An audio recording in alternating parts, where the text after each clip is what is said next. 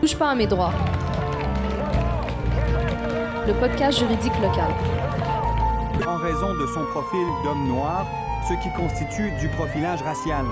Il se pose la question à savoir si c'était un homme blanc qui était dans la même situation, est-ce que le traitement aurait été le même? Touche pas à mes droits. Le podcast juridique local. On y parle de quoi? De profilage racial. N'attends pas, informe-toi. On est là pour ça. Bonjour et bienvenue à notre nouvel épisode de votre podcast Touche pas à mes droits. Aujourd'hui, nous avons le plaisir de recevoir euh, Madame Cassandra Exumi. Madame Exumi est une professionnelle du marketing qui a œuvré pendant dix ans dans ce milieu-là avant de décider de s'investir dans le milieu communautaire et l'activisme social. Bienvenue, euh, Cassandra. Salut Grace, ça va bien? Ça va bien, merci toi? oui, ça va très bien, merci. Mais merci infiniment d'avoir répondu présente à l'invitation, d'avoir trouvé du temps dans ton emploi de temps extrêmement chargé, je l'imagine. Ça fait vraiment plaisir, vraiment. Nice. Ben, aujourd'hui, on va parler un peu de, de toi, un peu, Mhm. mais aussi euh, et surtout du projet euh, Woodstock. Euh, premièrement, est-ce que déjà tu peux peut-être te présenter? Il y a des choses que je n'ai pas dites de toi que est-ce que tu aimerais que les auditeurs sachent? Euh, ben, t'as bien résumé. Cassandra Exumé, j'ai étudié au HEC Montréal. Euh, j'ai fait la, ma spécialisation en marketing. C'est vraiment le, le monde des affaires m'intéressait. Au départ, je voulais être comptable. Mais c'est vraiment peut-être les parents haïtiens qui parlaient dans ma tête, qui me sont, s'il y avait comme quelques choix. Non, Donc, t'as bien comptabilité. fait. Je, je suis sûre que ta vie est plus passionnante maintenant. Mais je veux dire, après ça, je me suis dit, quand je suis arrivée au HEC, je me suis dit, marketing me parlait plus. J'aime beaucoup Ouais. parler, parler des produits, des services, etc. Fait qu'autour de 10 ans, j'ai fait des stages, j'ai travaillé comme coordonnatrice marketing, coordonnatrice de, des ventes. Mais durant toute ma vingtaine, aujourd'hui j'ai 33 ans, mais durant toute ma vingtaine, je faisais mon 9 à 5. Mais le soir et le week-end, j'étais bénévole dans tout ce qui était, euh, about black people. Comme j'étais bénévole au Mois le Soir des Noirs, j'étais bénévole au Festival Vue d'Afrique, j'ai été bénévole à Woodstock avant de travailler à Woodstock. Euh, c'était important pour moi de me créer un réseau parce que c'est vraiment rendu au HEC que j'ai j'ai senti une séparation entre mes collègues blancs et moi. C'est-à-dire, c'est comme je vivais le racisme d'une façon que j'avais pas vécu, évidemment, dans mon primaire et mon secondaire. Ah, le racisme poli, là? Oui, c'est-à-dire, euh, non, on va pas te prendre dans le... C'est-à-dire, t'es, t'es plus monnayable. Ah, où est-ce que Cassandra, en tant que femme noire, peut m'amener pas trop loin pour certains de mes collègues? Et c'est ça que je sentais beaucoup. Oh. C'est bizarre à dire, c'est peut-être pas concret comment je l'explique, mais il y a quelque chose dans les universités que souvent même, il faut dire aussi les communautés euh, racisées, il y a des codes universitaires qu'on a moins. C'est-à-dire à 17 ans, 18 ans, des parents haïtiens, tu vas pas nécessairement faire euh, les initiations, les 5 à 7, tout ça. Donc tout le Ok, réseautage n'est pas là. Mais aussi, c'est que les gens, je me rappelle même par ça des entrevues pour ces stages, vivent vraiment du racisme clair que je sais à compétence égale, ma collègue a été prise et pas moi. Ouais, je Donc, connais c'est ça. Dans mes, mes études précédentes aussi, avant d'être en droit, j'étais en actuariat et Mmh. la seule personne qui a eu un stage parmi euh, mes amis euh, non, bl- non blancs s'appelait Gagnon. Aux entrevues, t'es comme, si vous Gagnon, Mhm. t'es-tu adopté? Mhm. Non, il était pas adopté. Il y a un nom de famille au Bénin qui s'appelle Gagnon. Ah ah. Je, je- je suis capable de, de relate un peu. Ouais. Mais euh, en tout cas, tout ça pour dire que ça t'a emmené Oui. dans, à te battre davantage, te consacrer pleinement à la justice sociale. Absolument. Et donc, présentement, tu es donc coordonnatrice chez Woodstock. C'est ça. Donc, moi, j'étais bénévole justement en 2018 à Woodstock. Donc, encore une fois, dans mon besoin de réseauter autour de personnes qui ont les mêmes idéaux, les mêmes pensées, la même vision comparée à, à- à la justice sociale, je suis, je suis arrivée à Woodstock. Et deux ans après, le un des cofondateurs de Woodstock, qui est Will Prosper, m'a proposé le poste de coordonnatrice générale.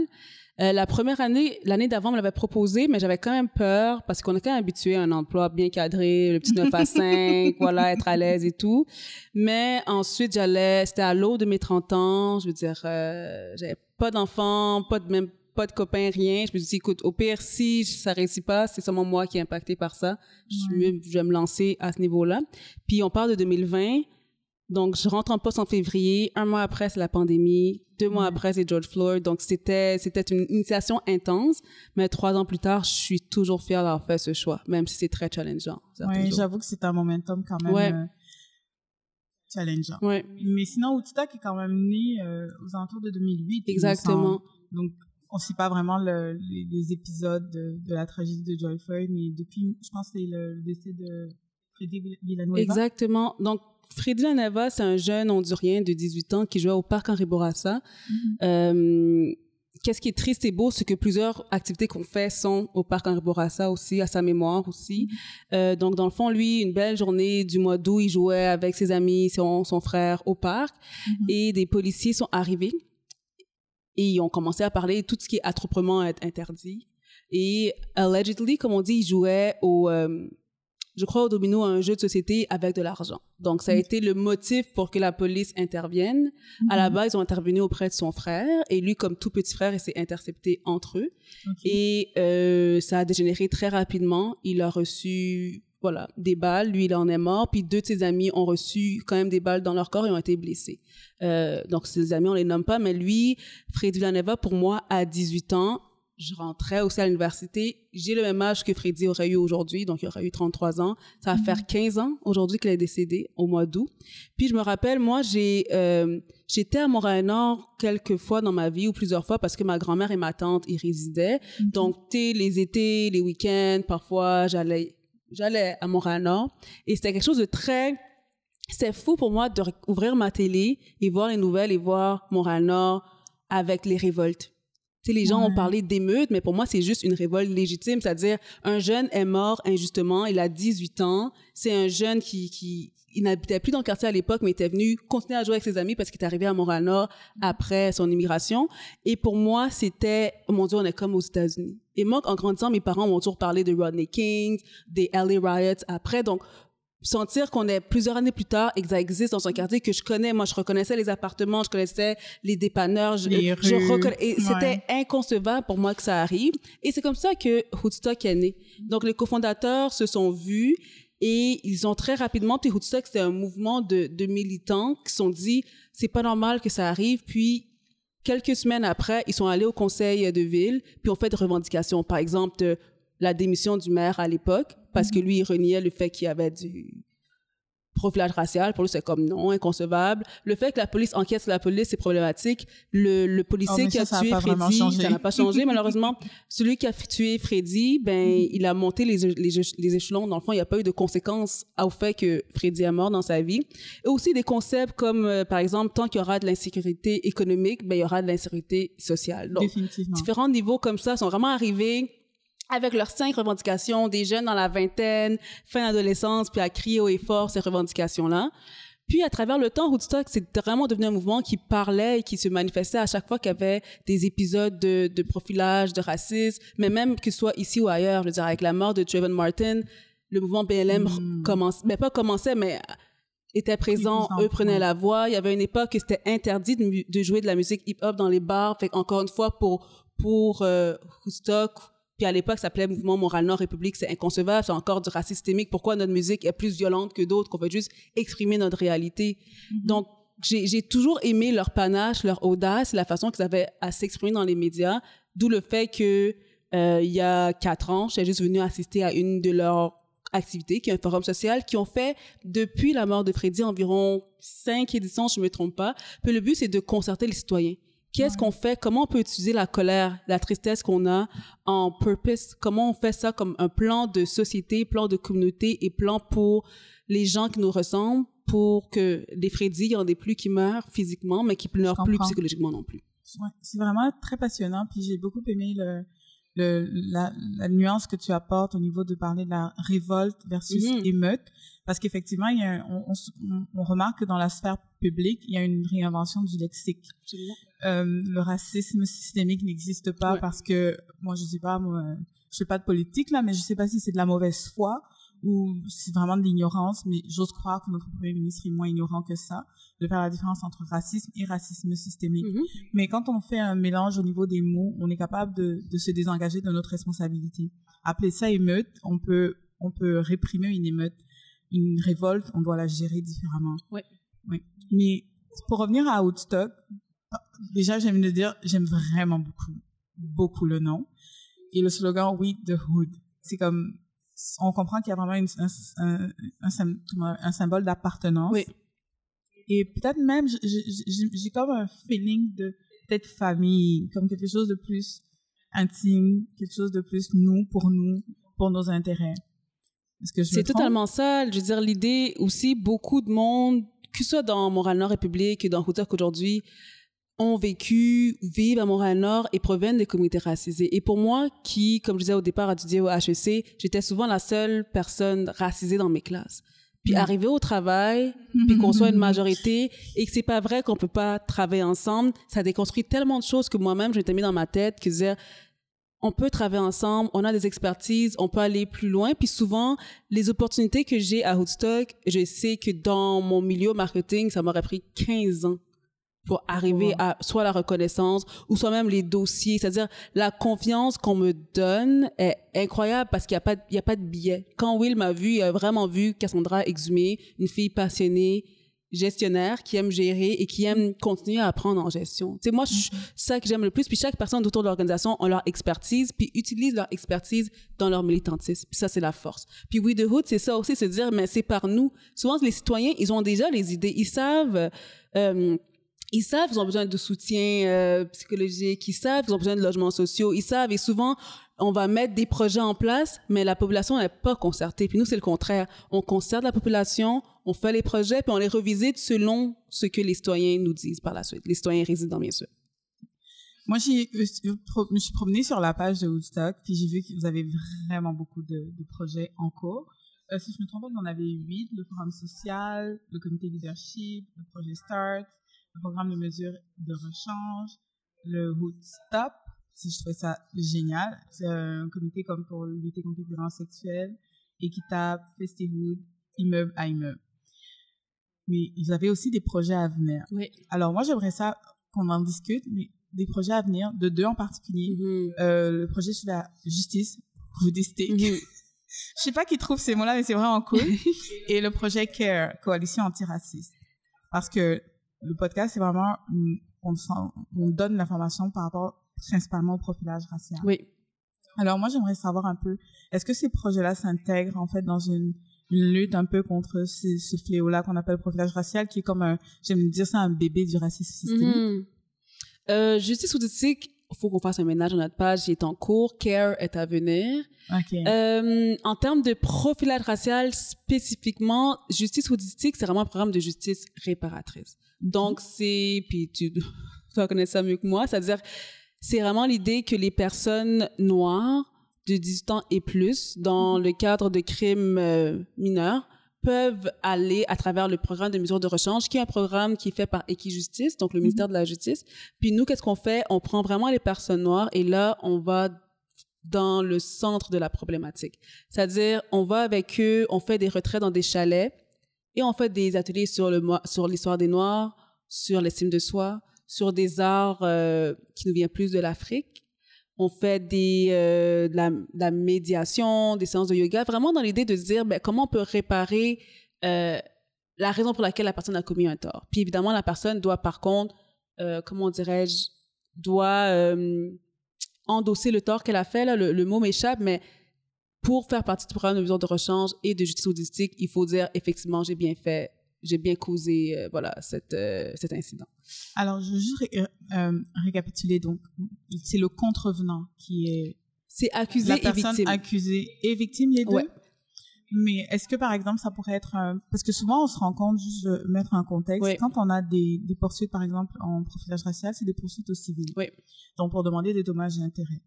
Mais il y a un article du Code civil, et là, je m'en veux de ne pas l'avoir sorti, qui dit que, par exemple, si quelqu'un s'excuse de quelque chose, ce n'est pas un aveu. Mhm. Mais souvent, euh, l'une des questions que je me à avoir posée à Ahmed Belton, est-ce que souvent, par exemple, dans le cadre de la police, est-ce que des personnes s'excusent? Il a souri, il m'a pas donné de, vraiment de réponse. Mais l'idée, en fait, c'est de me dire, est-ce que ça pourrait être un outil? Parce que souvent, les personnes victimes de profilage racial, on a eu notre marathon euh, le 25 février, il y a ce côté-là de, de, de, de blessure profonde dans sa dignité Mhm. d'avoir été traité comme un citoyen de seconde zone. Puis des fois, le sentiment de, de dire, d'avoir une décision de justice entre les mains, c'est simplement pas le montant d'argent. Il n'y a pas un montant d'argent qui achète la dignité à quelqu'un, mais c'est le côté, on l'a reconnu. Il y a au moins une personne qui a reconnu que j'ai été ju- traité injustement. Et je me demande si ce genre de, de programme-là ne pourrait pas être aidé pour les personnes, par exemple, dans le cadre d'une condamnation quelconque, mais un policier à pouvoir participer à ça, puis de se dire, ah oui, j'ai peut-être, j'ai un problème, et ça me donne l'opportunité de reconnaître euh, en face de la victime, ce que j'ai pu T'ajoutes, faire. t'ajoutes un ni- nouveau niveau, là, au programme. En ce moment, en cours, c'est Tu vas me recruter? Ah, écoute, si tu veux ajouter des volets, on en ajoutera. Mais je trouve intéressant ce que, ce que tu dis. Toi, tu es plus dans l'idée si l'accusé est, par exemple, euh, Une personne en personne en autorité. autorité, la police ou peu importe, puis comment elle peut réparer son, son, son tort. Ça serait, ça serait intéressant, ça serait, ça serait crucial. Moi, je, je trouve que ça serait un niveau 2 à mettre en place. La force de justice autistique en ce moment, pour moi, c'est l'idée de comment les personnes se voient après avoir causé un crime. Toute la comprends. stigmatisation. Je trouve que la personne, souvent, elle est limitée dans l'idée que autant sa famille que lui-même se voit seulement réduit à ça. Et ça, c'est vraiment dans l'idée de contrer la surjudiciarisation des personnes et surtout le fait, le cercle vicieux de retomber dans la criminalité. C'est vraiment un programme de réhabilitation. Oui, c'est ça. Nous sommes Ben, c'est plus efficace que la prison parce que techniquement, ils disent que les prisons, du moins les pénitenciers, sont à vocation Oui. réhabilitatrice. Mais ce qu'on se rend compte, c'est qu'une fois que tu es allé en prison, généralement, tu as plus de chances de retourner une seconde fois, ainsi de suite, puis de te transformer en ce qu'ils appellent les lifers. Alors que là, vous êtes en train de dire, OK, tu as une première condamnation, euh, passe par la case euh, hood- euh, comment on appelle? Justice justice. Ouais. Et là, ça te donne des chances pour comprendre. Puis enlever aussi le tort dans ton dossier. Mais c'est aussi l'idée que, ah, mon idée, c'est arrêter dans ma tête. Mais, oh, pardon. non, non, non, il n'y a aucun problème, on parle, on jase. Mais c'est dans le but aussi que la personne, voilà, la stigmatisation. Ah, qu'est-ce que je voulais dire? J'ai vraiment oublié. Hum, C'est pas Est-ce que je te pose une autre question? Vas-y, ça va sûrement me relancer. Tu me coupes n'importe Ça va quand arriver dans ma tête. Ça, tu- tu- ça te revient. Euh, ça, donc, il y avait ce programme-là, le programme de justice réparative, euh, réparatrice, mais il y avait aussi le programme de justice pour les personnes victimes. Ah, Je me rappelle. Vas-y, C'est vas-y. juste dans l'idée que, pour moi, c'est vraiment lié au racisme systémique. Je me rappelle, euh, ben, c'est encore sorti euh, comment les cols bleus sont traités dans, dans la ville. Ouais. Puis qu'est-ce qui m'a vraiment beaucoup marqué l'année il y a un an et demi on a fait vraiment euh, une, une- on, on est sorti dans les médias par rapport à, ces- à ces histoires là c'est dire on va dire t'as un papa d'origine haïtienne qui Mhm. lui vit vraiment du racisme à son travail quand Mhm. il arrive à la maison il peut pas te donner le, le meilleur de lui-même parce que t'es dans il est en combat au travail donc là après ça le jeune t'as 17 18 ans c'est sûr que t'as comme tu te sens pas bien, tu, tu sens pas une reconnaissance, tu sens pas la- l'aspect familial, c'est difficile à la maison. Juste pour dire qu'il y a tellement de layers qui expliquent Ah pour oui. les raisons pour lesquelles quelqu'un va peut-être briser la vitre de ma voiture si je lui parle mal. C'est pas Mhm. que la personne est méchante ou colérique, c'est qu'il y a tellement des choses qui se passent à la maison, à l'école, au travail, avec maman, papa. Et le, programme de justice autistique, c'est ça. On crée même un cercle autistique parce que la personne est encadrée de proches Mhm. qui vont l'aider puis le soutenir puis ils vont comprendre que leur mandat à eux c'est de supporter la personne là c'est des gens de 10 ans et plus à travers sa réparation. Puis une réparation pour moi que la société doit prendre en, charge. Je suis tout à c'est fait c'est d'accord. c'est c'est pour moi c'est normal qu'on soit financé pour ce projet là parce que c'est le résultat de tellement de brisures du système qui explique les raisons pour lesquelles quelqu'un fait un crime. Puis ce que tu dis, c'est- je trouve que c'est une super approche parce que c'est euh, une, une approche holistique, mais holistique Exact- c'est aussi. exactement ça. Et, euh, parce que l'idée, quand on regarde, je pense juste la police, c'est que souvent la police pense que son mandat à elle, c'est la lutte contre le crime. Mhm. Et pourtant, il y a des études qui prouvent que le travail de la police, c'est pas la lutte contre le crime. On lutte contre le crime en luttant contre le, le- le- on appelle les injustices économiques et sociales. Parce que c'est parce que je- tous ces, ces, ces critères-là dont tu parles, si un- un jeune, c'est pas c'est pas que les gens sont, sont de meilleure moralité à Westmount qu'à Montréal-Nord. C'est juste qu'ils n'ont pas la même réalité, Mhm. tout simplement. Mhm. Et on parlait, on écoutait les, les, les- encore une fois le marathon qui parlait des, des victimes qui témoignaient 12 heures non-stop. Et quelque chose m'a beaucoup frappé parce que moi j'ai eu la chance de parler avec chacune d'entre elles avant. C'est de réaliser que chacune d'entre elles est violée dans sa personne, c'est vrai, mais aussi dans son portefeuille. Et là je me suis dit ah ben tiens, on parle souvent de profilage racial, la dignité de l'être humain, mais on se rend pas compte que c'est aussi une guerre économique. Et quelques semaines plus tard, quand je parle de guerre économique, c'est se retrouver à, à- quand à partir de tes 18 ans, avoir des tickets littéralement tous les mois pour aller à la cour municipale pour les payer. Quand tu gagnes pas beaucoup d'argent, ça fait une différence. Et quelques semaines plus tard, j'écoutais l'adjointe de la doyenne, euh, l'adjointe, pardon, Marie-Ève Sylvestre, la doyenne de la faculté de droit de l'Université d'Ottawa, qui présentait son programme. Elle, elle fait de la recherche sur le profilage social et profilage racial. Et elle, on, montre, on parlait de cas de d'itinérants qui avaient 88 000 dollars de contravention. C'est comme ça ridicule. aucun sens. Mais à cette personne-là, c'est quoi que la société s'attend? C'est pas son problème. À un moment donné, c'est vraiment la responsabilité de nous tous. Mm. Puis je trouve que c'est vraiment cool ce que vous faites. Merci. Moi, je- j'étais vraiment, j'ai- je pensais que je, je, je, me promenais sur votre page pour préparer l'émission, mais j'ai vraiment trouvé Mhm. des idées super géniales. Je vais donner un gros shout-out quand même au un des cofondateurs, Will Prosper. C'est lui qui pense au nom, euh, qui... En tu tout veux cas, il a dire, beaucoup a- d'inspiration. Peut-être lui qui a étudié en marketing, là. Mais oui. Mais c'est ça. Mais l'autre programme que j'aimerais qu'on on aborde un peu aussi, c'était le programme de la, de la justice pour les personnes victimes de violences conjugales Oui. et d'agressions sexuelles. Hood Stop et violence sexuelle, c'est vraiment pour les personnes victimes de violences à caractère sexuel. Puis, en fait, c'est né lors d'un forum social, donc différentes personnes. Là, je vais bien les nommer. Euh, Narges Mustafa, Marliane Lopez, maintenant il y a Julie Tran, euh, Missanka et euh, Tara qui travaillent sur ce projet-là.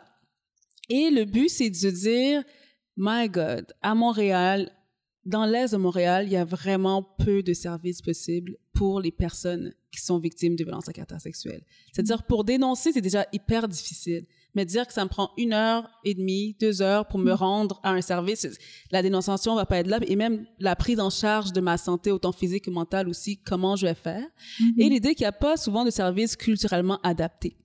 Si je suis une femme, je vais prendre mon exemple, femme noire haïtienne qui a été euh, élevée dans la religion chrétienne très stricte, euh, si j'avais été victime d'un viol, ça impacterait moi, mon église, ma famille et aussi euh, l'idée de pureté, chasteté. Ça, ça implique beaucoup de choses, encore les layers. Donc, c'est de dire comment faire pour que à Montréal-Nord ou dans les quartiers plus en périphérie, si on veut, dans l'Est, euh, il y a ces services-là et que les intervenants aussi ont ces formations et que c'est des services qui sont culturellement adaptés. Donc, depuis un an et demi, euh, l'équipe travaille sur un rapport de recherche ils ont fait des ateliers sur le consentement. On est vraiment en phase prévention et sensibilisation dans des ateliers dans des écoles. Et qu'est-ce qui est bien, c'est toujours le for us by us, c'est-à-dire quand un jeune vient nous voir, je suis une femme euh, noire, ou ça peut être une femme d'origine asiatique, une femme d'origine euh, euh, libanaise par exemple, ça permet un, ok, peut-être qu'elle va comprendre aussi mon univers si je vais la voir. Elle va comprendre un peu ma réalité familiale. Elle a peut-être vécu ça, elle aussi, quand elle était plus jeune. Donc, ça permet aussi une plus grande ouverture des gens qu'on dessert.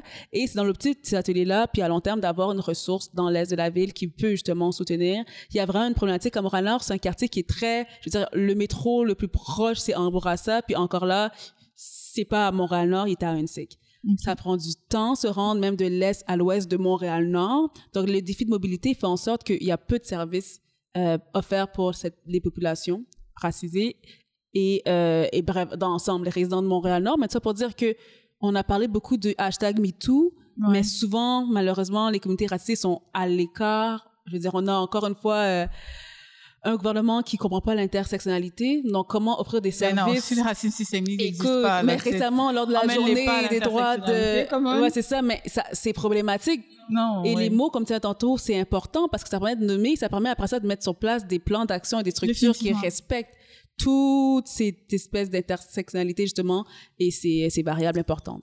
Pour définir les mots M-A-U-X, il faut les nommer avec des mots M-O-T-S. OK. Je vais te voler cette phrase. OK. Désert. Je suis sûre que je l'ai volé à quelqu'un OK, c'est bon. On se les vole mutuellement. Alors, tu as nommé quelque chose que je trouvais particulier, puis c'est une question, euh, je me suis vraiment questionnée si j'allais te la poser, mais je vais le faire. Tu sais, tu m'as nommé Montréal-Nord, l'Est de la ville, puis Annecy. Ouais. Saint-Michel. Oui. Saint-Michel, c'est-tu Montréal-Nord? C'est pas le même quartier, mais c'est il y a des réalités qui sont très très euh, semblables. Mais est-ce que vous servez aussi des, des populations de PMRG, c'est vraiment dans l'est de Montréal. Donc, il y a parfois des gens de Saint-Michel, Rivière-des-Prairies, Montréal-Nord, ça, ça se couvre. Mais euh, moi, personnellement aussi, j'essaye, surtout qu'on sort de la pandémie, de faire de collaboration avec des organismes parce aussi il y a beaucoup d'organismes. Ouais. et souvent on est épuisé euh, il y a une précarité financière des organismes aussi. Je veux dire euh, nous chaque projet c'est un budget, budget par projet. Et souvent on a comme un an et demi pour réduire la criminalité. C'est comme les mandats qu'ils nous donnent sont juste sont fous. Des mandats qu'eux, ils sont pas capables de réaliser en cinq ans. Nous, on doit les réaliser en un an et demi. C'est génial. C'est ça. Et c'est beaucoup de travail administratif aussi. Donc, moi, euh, je pense à un organisme comme le Centre de la Salien qui existe. Je veux dire, pour moi, c'est important de créer des ponts entre organismes de différents quartiers. C'est un peu le mandat que je me donne comme coordinatrice générale après pandémie. Là, j'ai pas pu le faire avant parce qu'on était en confinement et tout. Mais de voir qu'est-ce qui est fait pour éviter le dédoublement de travail. Tu sais, souvent, c'est qu'on sait pas qu'est-ce que l'autre fait. Nous, on a à Woodstock, notre voisine, c'est le Centre interculturel Claire, que eux sont plus par rapport aux violences conjugales. Mais souvent, qui dit violence conjugale dit aussi violence sexuelle. Oui. Donc, nous, on apprend, on est voisines. On est quand même choyé de, OK, vous travaillez sur quoi, vous? OK, comment on peut aider? Il y a vraiment cette collaboration et ce dialogue. Puis, euh, en Haïti, notre devise, c'est l'union fait la force et j'y crois beaucoup. Je crois que le Ouais, mouvement ne peut pas avancer si on travaille seul. Ouais. On va vraiment pas y arriver. On- Mais la tâche est trop la tâche est trop lourde, trop lourde. Et les ressources sont tellement minimes Ouais. qu'il faut vraiment faire une utilisation euh, efficace, efficiente des Absolument. ressources. Absolument. Alors, le prochain projet dont j'aimerais parler, Oui. c'est le CARE. Care. Coalition anti-racisme dans les écoles. Mhm. Alors moi, quand je regardais ça, je me suis dit, c'est vraiment, c'est vraiment fun, c'est nice et tout. Mais euh, à qui, dans quel type d'école est-ce qu'on va aller? Parce que moi, si euh, si vas dans une école à Saint-Michel, là, je veux dire, ils savent ça mieux que nous autres. Mais où est-ce qu'on va aller leur parler? Mais nous, c'est dans les écoles de l'Est. Donc, qu'est-ce que tu dire, ils savent ça mieux que nous autres? Parce que l'idée, en fait, si je comprends bien le projet, c'est vraiment d'aller euh, parler dans les Oui. écoles de diversité, De ra- inclusion, Racisme, ouais, ouais. racisme. Mais souvent, les, par exemple, Saint-Michel, c'est une population extrêmement diversifiée. Oui. Donc, euh, pour ce qui est des questions de racisme, ils savent c'est quoi. Oui, mais ça veut pas dire nécessairement, encore je parle d'institution, moi j'avais une euh, amie euh, qui travaille dans une école, puis elle avait entendu un professeur dire, il n'y a pas un médecin qui va sortir de cette classe-là. Donc, quand tu dis, oui, la population, les jeunes, eux, ils savent, ils le vivent chaque jour, mais est-ce que les plus hautes instances sont outillées pour comprendre et pas avoir de biais? C'est là qu'on arrive en jeu par rapport à CARE. Est-ce qu'à ce moment-là, CARE, ça va être vraiment une opportunité de créer comme une, comme on appelle un espace de discussion? Exactement. pour permettre peut-être aussi de donner la parole à ces étudiants-là qui entendent ce genre de commentaires-là pour ça. que la direction se rende compte de C'est ça. que la direction se rende compte de. Mais c'est plusieurs effets. C'est des conférences, c'est une exposition aussi, c'est des comités aviseurs et c'est l'idée finale de faire une coalition antiraciste dans les écoles. C'est-à-dire, si je vis, nous, récemment, il y avait une, il y a peut-être un an, une élève d'une école, elle s'est rendue à Woodstock par elle-même, une jeune fille de 14 ans. Elle avait entendu parler de Woodstock, elle vient dans nos bureaux, elle est comme mon professeur dit le mot en haine, euh, parfois il joue avec mes cheveux, euh, des élèves jouent avec mes cheveux plutôt, je me sens pas bien. Puis elle est venue à Woodstock, fait que ça, ça montre qu'il y a un manque définitivement. à cet Ouais, endroit-là. Donc euh, voilà, on y répond avec elle. Est-ce que vous allez aborder la question du profilage racial dans ce dans ce projet-là? On dirait qu'on n'a pas le choix. Mais je crois que, mais on, on a toujours abordé, tous nos projets sont, là-bas, c'est l'antiracisme. Le profilage racial rentre dans ça. Freddy Laneva est mort à cause d'un profilage racial. C'est-à-dire, voir des jeunes racisés en groupe, bizarrement, ça stresse les policiers parfois. Donc, on s'entend. Donc, c'est toujours quelque chose qui est abordé, même quand on parle euh, avec les jeunes. Je veux dire, la première chose qui me parle, ce, ce, jeu- ce samedi, on a visité la librairie Racine, l'espace afro-urbain avec des jeunes. Ils me parlaient juste d'une interpellation policière qu'ils ont eue. Donc, c'est leur réalité. On ne passe pas à côté, que ce soit par des projets ou même quand on fait des projets d'autres initiatives, on parle de profilage racial puis de leur réalité. Donc, c'est quelque chose qui est toujours discuté. C'est quelque chose qu'on va continuer à pousser encore plus par rapport à leurs droits. Mhm. Comment se tenir devant la police? C'est quoi leurs droits? Parce que c'est toujours quelque chose qu'ils savent pas. C'est chose qu'aussi la clinique juridique de Montréal-Nord fait. Ouais. Donc, il y a des, toujours des alliances à faire par rapport à des ateliers, etc. Donc, c'est quelque chose qui est dans notre... malheureusement, c'est comme ça qu'on est né. C'est à cause du profilage racial qu'on est né. Donc, ça, rentre dans tous les projets, chaque initiative qu'on en discute, qu'on en parle. Non, mais je, je, peux- je, je demandais spécifiquement au profilage racial parce que le l'élément principal, c'est la personne en autorité. Oui. Et tu parlais de, de, de côté culturel. Oui. De façon générale, les communautés immigrantes ont tendance à immigrantes.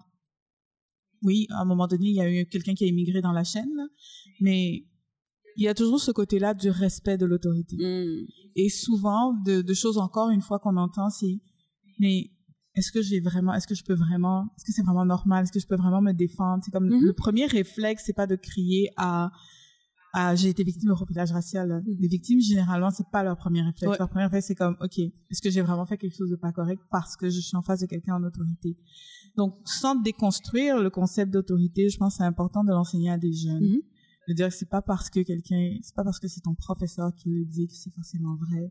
C'est pas parce que c'est le policier dans la rue. C'est pas parce que c'est ton patron au travail. C'est comme tes droits ont pas à être violés, peu importe qui en face de toi est en autorité par rapport à ça. c'est pour ça que j'insiste Oui. sur le profilage. Mais racial. parce que aussi toute question d'empowerment. Je veux dire, moi, comment je me tiens aujourd'hui, un policier vient me voir, j'ai pas le même discours qu'il y a 4 ans, 5 ans quand je me connaissais pas. Quand je, je trouve tout ce qui est l'idée de la fierté par nos projets, de justice autistique à nos, nos ateliers, à nos mentorats. Je veux dire, quand le jeune a confiance en lui, il connaît ses droits, mais il sait aussi qui il est, tu tiens de façon différente aussi. Totalement, Quelqu'un ne peut pas te parler n'importe comment ou interagir de la même façon. Donc, je crois que c'est vraiment ça. Nos manifestations aussi, on le dit pas assez, mais quand on prend la rue, quand on prend... C'est c'est reprendre ses droits aussi, les révoltes. Quand tu te révoltes, c'est que quelque chose marche pas. Totalement. Donc, c'est comme quelque chose que- qui est vraiment présent dans tous nos projets. J'avais une curiosité. Euh, par rapport au projet Care du matériel d'apprentissage. J'aimerais savoir c'est quoi du matériel d'apprentissage pour lutter contre le racisme. ça, ça, Care, c'est un projet qui s'en vient bientôt, mais nous, c'est beaucoup des outils. Je sais qu'on travaille euh, avec, à- avec Niti Muet pour des BD. Donc, ça peut être des BD, Oh, wow. ça peut être de- des outils qu'on a fait, euh, même en prévention aux violences sexuelles. C'est vraiment l'idée d'avoir des trousses aussi. Je sais que récemment, là, c'est la semaine d'action contre le racisme dans notre page Instagram, on a mis des trousses d'outils différents, des podcasts, euh, des livres que les gens peuvent lire. Donc, c'est vraiment des référencements aussi. C'est quoi les outils que les gens peuvent avoir euh, d'organisation, d'organismes, où est-ce que les gens peuvent parler de racisme et les jeunes aussi? Donc, nos matériels sont toujours li- liés vers le référencement, vers euh, la, dans le futur des BD aussi interactifs pour que les jeunes soient un peu plus euh, enthousiastes à lire euh, du papier ou le recevoir un peu dans leur euh, dans leurs documents scolaires. Donc, c'est quand on parle de matériel, c'est de ça qu'on parle. C'est vraiment, c'est vraiment intéressant. Ça peut aider aussi les parents à Absolument. tout aussi s'informer Ouais. aussi. De, de- La vulgarisation est la- importante. Ouais. Moi, je trouve souvent qu'est-ce qui est dans le milieu militant, on a, tu as dit tantôt, faut nommer les mots, mais parfois De- ceux qui le vivent, je veux dire, il faut faut qu'on arrive à vulgariser le tout, puis se dire là, tu as vécu du profilage racial, ok, mais ça veut dire quoi? Ouais. Il faut vraiment qu'on s'assure de faire ça parce qu'il y a la barrière linguistique qui est là souvent. Vulgariser, c'est aussi proposer du matériel en différentes langues, tout simplement. Puis c'est une barrière à l'accès à la justice. Ouais. C'est le côté, la, la dissonance entre les besoins puis les connaissances Absolument. Et les moyens. Parce que c'est pas tout le monde qui a les moyens de se payer un avocat. C'est pour ça qu'on on est vraiment content d'avoir euh, des cliniques juridiques un peu partout qui sont nées dans les dernières années. Oui. Euh, des avocats qui mettent beaucoup de temps pro bono. Euh, mais, parce, mais ça suffit quand même pas. C'est, on en a, le besoin est encore là, mais c'est super intéressant d'avoir euh, le côté informationnel. Oui. Puis de pouvoir toucher une- quelque chose de papier qui peut éduquer vraiment une cellule familiale. Je trouve que c'est vraiment une bonne idée. Euh, dans les projets de Woodstock, est-ce que on a, on, on- dans la dernière année, on a quand même beaucoup vu dans les médias euh, l'augmentation des, des violences armées, Mhm. euh, des crimes avec armes à feu à Montréal. Et euh, je sais que par exemple, la clinique, on pense vraiment comme quelque chose, faire quelque chose par rapport à ça. Puis je me dis, avec tout ce que je vois que vous faites, je suis sûre que ça vous a pas échappé. Clairement. Est-ce qu'on a un projet avec ça? Est-ce que ça intervient quelque part? Euh, L'année passée, on avait eu un projet, puis il continue cette année, c'est travail de milieu, c'est vraiment occuper les espaces que les jeunes sont. Oui, effectivement, travail de milieu, elle me montrait la, la page travail de milieu. Puis l'idée, c'est de justement autant avoir des ateliers dans les écoles. Je sais que ma super collègue Zania Bonsi a fait un atelier qui s'appelle Not in My Hood, parce que dans l'école secondaire, on parlait des, des, de l'insécurité que les jeunes peuvent vivre par rapport à leur quartier. Il y a aussi l'idée de que les jeunes voient d'autres autres choses. Moi, là, je trouve à Montréal-Nord, qu'est-ce qui est qui est difficile, c'est que un, il n'y a pas de café. C'est-à-dire un jeune qui veut juste travailler dans un café durant la pandémie, tu peux être cinq personnes dans un trois et demi. L'évasion aussi psychologique est difficile. Donc, Mhm. nous, il y avait des projets, on est allé à la Belle Tonki, qui est un restaurant qui se retrouve à Rosemont, parce que les jeunes ont eu un atelier culinaire, on est allé à la Oh, ronde. wow. C'est vraiment faire des activités. Il y a J'ai le goût de participer à vos activités. bien temps, bien temps. Il y a une belle programmation qui s'en va cet été, donc restez à l'affût pour nous supporter aussi Oui. dans ces différentes activ- euh, activités estivales qu'on va faire. Alors, moi, je pense que moi, comme nos, tout comme nos auditeurs, on a vraiment beaucoup appris sur votre merveilleux organisme, au stock. Vous faites vraiment du bon travail. Euh, J'espère que ça va continuer. Puis j'ai vu que quand on est connecté immédiatement sur votre page, on a comme l'opportunité de faire un don. Oui, On a aussi l'opportunité de s'impliquer. Oui. Puis j'espère que ce sera l'opportunité pour euh, les gens. Puis je sais, nous, c'est pareil, la clinique juridique, on est des organismes communautaires, puis c'est vraiment le nerf de la guerre du financement parce qu'il faut, euh, ça prend de l'argent Ouais. pour, pour mettre tout ça sur pied, puis pour aider notre ouais. communauté. faut qu'on ait les moyens de nos ambitions, comme on dit. Définitivement. Mais merci infiniment pour ta, par ta présence, Merci Cassandra. Ça a été un plaisir. Et euh, je vous souhaite une excellente semaine à tous. Bonne semaine! Présenté par la Clinique juridique de Saint-Michel, en collaboration avec le Forum Jeunesse de Saint-Michel Neolabs, la ville de Montréal. et en partenariat avec les Alliances pour la solidarité et le ministère du Travail, de l'Emploi et de la Solidarité sociale.